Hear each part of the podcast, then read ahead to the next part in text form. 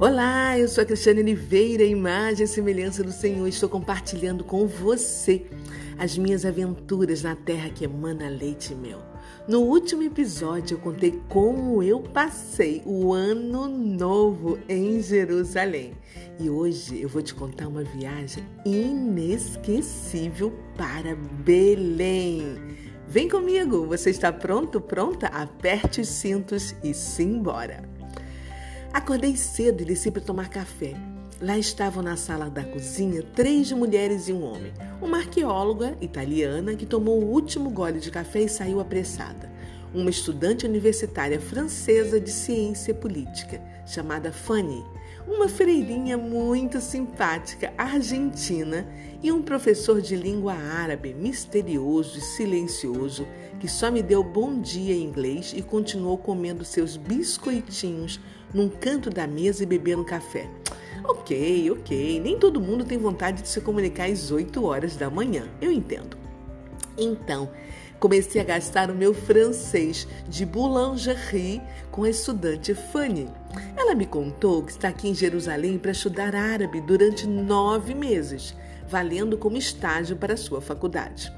Ela também escreve artigos em francês para a revista da Terra Santa sobre a sua visão política cristã. Foi aí que descobri a revista bimestral da Terra Santa em várias línguas: francês, espanhol, inglês, italiano, alemão. Só não vi em português. Não é uma tradução do exemplar original, mas criações únicas com artigos independentes. O que une todas as edições nas diversas línguas é a capa bimestral e os anúncios que são iguais. A revista é criada na gráfica dos franciscanos, aqui mesmo em Jerusalém. Minha colega francesa se despediu e deixou-me o seu endereço de e-mail, blog e Facebook para mantermos contato. Depois que ela se foi, a minha atenção se voltou para a simpática freirinha que estava sentada numa mesinha atrás de nós. Seu nome é Maria Marta. Ela está há 28 anos em Jerusalém. Por isso, já viveu muitas coisas e tem muitas, muitas histórias para contar. Passei a manhã com ela na cozinha ouvindo histórias incríveis. Ela é uma freira muito atualizada. Ela é bibliotecária, restauradora de livros, sabe de tudo que está acontecendo em Jerusalém e no mundo. Perguntou os lugares que eu já tinha ido e o que eu pretendia fazer no dia de hoje. Contei-lhe tudo. Então ela me perguntou se eu não iria a Belém. Você não vai ao lugar em que nasceu Jesus? Então me contou a história bíblica. Maria nasceu aqui em Jerusalém, José nasceu em Nazaré e os dois precisaram viajar para Belém, que também se chama Efrata, por causa do censo, por serem descendentes de Davi, também nascido em Belém. Pois foi lá que Ruth viveu com Boaz. Chegando a Belém, Maria e José não encontraram nenhum lugar para se hospedar, porque a cidade estava lotada por causa do censo.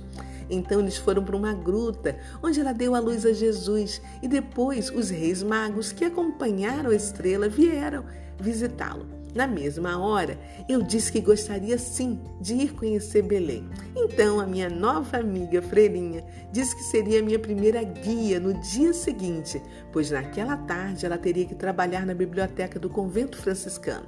Combinamos o encontro às 8 horas na cozinha. Eu agradeci a Jesus pelas pessoas que ele estava colocando no meu caminho. Ele estava abrindo todas as portas e eu estava entrando. Incrível! Quanto amor, quanto zelo! Descobri que não existe nada melhor do que confiar e entregar verdadeiramente sua vida nas mãos dele. Os sonhos dele são muito melhores do que os nossos. Madruguei mais uma vez, tomei banho, me aprontei e saí correndo para encontrar a freirinha na cozinha para tomarmos o café juntos. Quando cheguei às 8 horas em ponto, ela já estava pronta para sair. Meu Deus, e o meu café? Ela falou: brasileira, brasileira, sempre atrasada. Rápido, rápido, ou perderemos o ônibus das nove para Belém. Isso não estava no meu script, mas tudo bem. Fiz um sanduíche e saí correndo e andando pelas ruas e pelas escadas. Reparei que a freirinha não andava, mas voava. Uau! Ela se parece com a noviça rebelde. Com 75 anos de idade, eu tive muita dificuldade para poder acompanhá-la, andando pelo mercado para sair pela porta de Jaffa, descer a avenida e pegar o outro lado, o micro-ônibus árabe de número 21 para Belém. Fiquei imaginando se quando eu estiver com 75 anos como ela, como eu estarei. Lembro que hoje é Shabat e nada funciona para os judeus até o pôr do sol. No entanto, para os árabes, cristãos e armênios é dia de trabalho e nada muda para eles. Quer mais exemplo de democracia em Jerusalém do que isso? E os sinos das igrejas católicas tocando? E o toque islâmico com sua música e todos os alto-falantes da cidade anunciando para os muçulmanos que é hora de parar o que se está fazendo para orar virado para Meca? São cinco orações diárias. Os toques acontecem às 5 da manhã, na maior altura, depois às 12, às 15, às 18h30 e o último toque acontece às 20 horas. Eu marquei cada um deles e dura aproximadamente 5 minutos. O das 18h30 é o mais demorado, pois eles devem, além de cantar, ler uma boa parte do Alcorão, que é o livro sagrado do islamismo.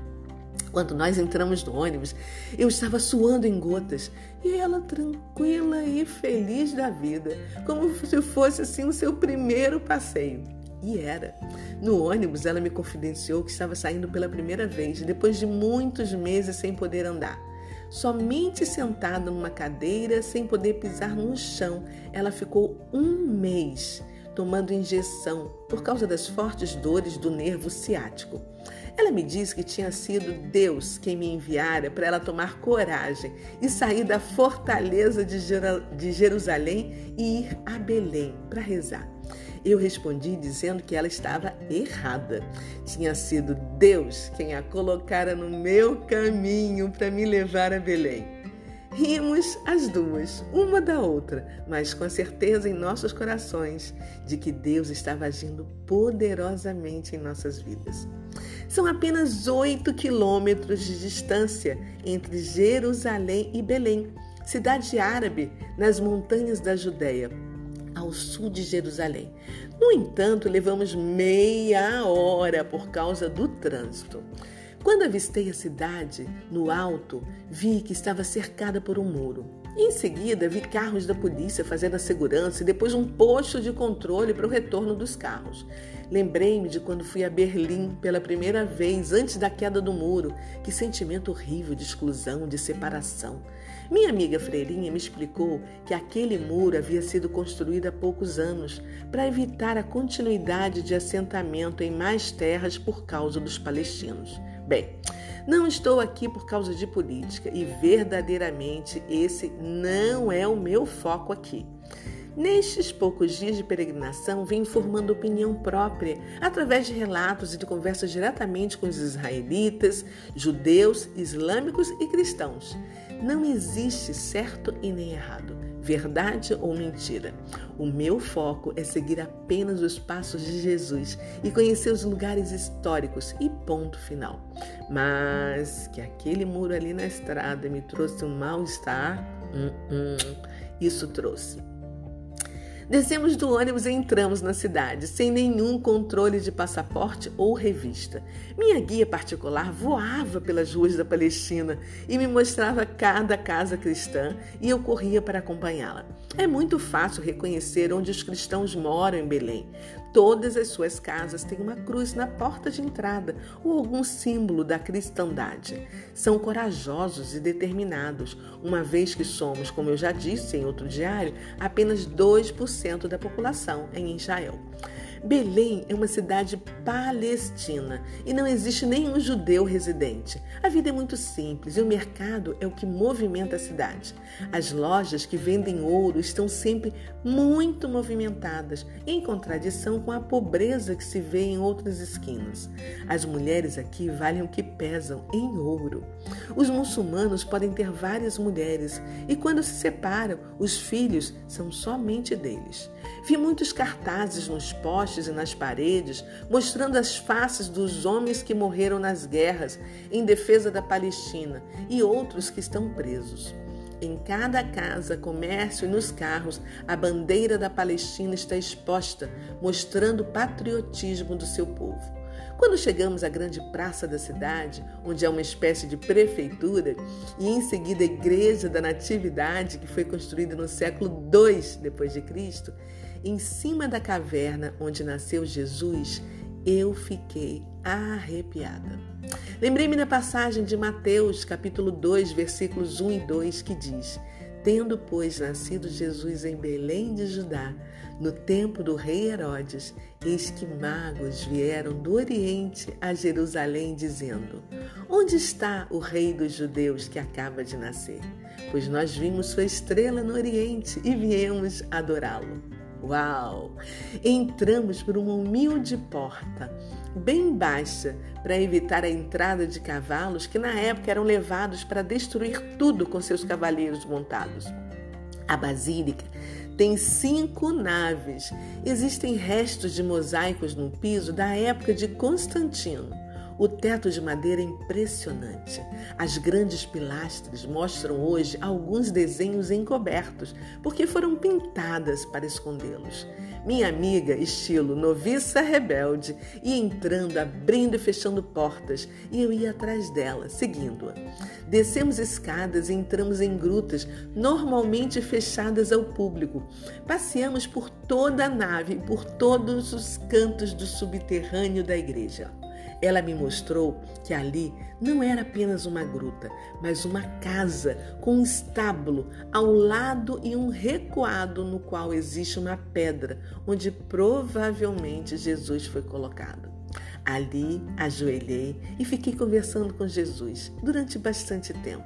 Ela não aguentou ficar ali embaixo por causa do calor e subiu as escadas, porque muitos peregrinos de muitas nacionalidades subiam e desciam para fotografar o lugar em que Jesus nasceu.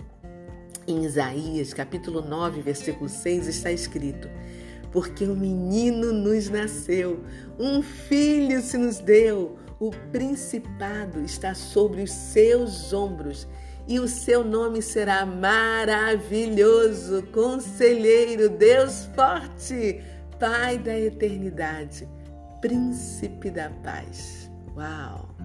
Gente de todas as nações vêm excursões. Até os muçulmanos que têm Jesus como um profeta, como foi Elias, respeitam o lugar como sagrado. Senti uma emoção naquele lugar indescritível, como se Jesus estivesse falando no meu ouvido. Você está realmente no lugar onde tudo começou. Fiquei tão emocionada que já não sabia se a manjedoura estava molhado mais pelo meu suor ou pelas minhas lágrimas. Minha freirinha teve que descer para me tirar dali. Se ela não me chamasse, acho que passaria o dia todo ali em oração. Então saímos e começamos a descer pelas ruas. Da montanha tive uma visão da cidade ao redor. Estávamos com fome e paramos para almoçar. O custo de vida em Belém é baixo. O falafel, que é comida típica árabe, feita com grão de bico e temperos exóticos, muito delicioso por sinal, para duas pessoas e duas Coca-Colas custou mais barato do que apenas um falafel em Jerusalém. Dois picolés saíram a metade do preço de apenas um em Jerusalém. Incrível como eles podem manter esses preços a apenas 8 quilômetros de distância. Como a minha freirinha não tinha mais tempo, saímos as duas comendo pelas ruas. Eu ainda parava para fotografar o que me chamava atenção. Ela me disse que teríamos que pegar o ônibus fora de Belém. Pediu para eu pegar meu passaporte porque entraríamos em revista. Chegamos ao final da rua e nos deparamos com um grande muro que eu havia visto da entrada. Ela foi à minha frente, passou por um corredor e sumiu da minha vista. Eu fiquei fotografando todos os grafismos feitos pelos palestinos do lado de Belém. Atravessei o grande corredor, sozinha e na fronteira não tinha nenhuma placa em inglês. Eu não sabia que direção tomar, direita, esquerda, em frente. Todas as placas estavam em hebraico e árabe. Tinha um portão escrito Exit e lá fui eu. Tocou uma grande campainha e o alto-falante começou a falar alto que eu não entendia. Eu voltei, voltei e fiquei assim, meio atordoada com tanta gritaria e risadas ao microfone.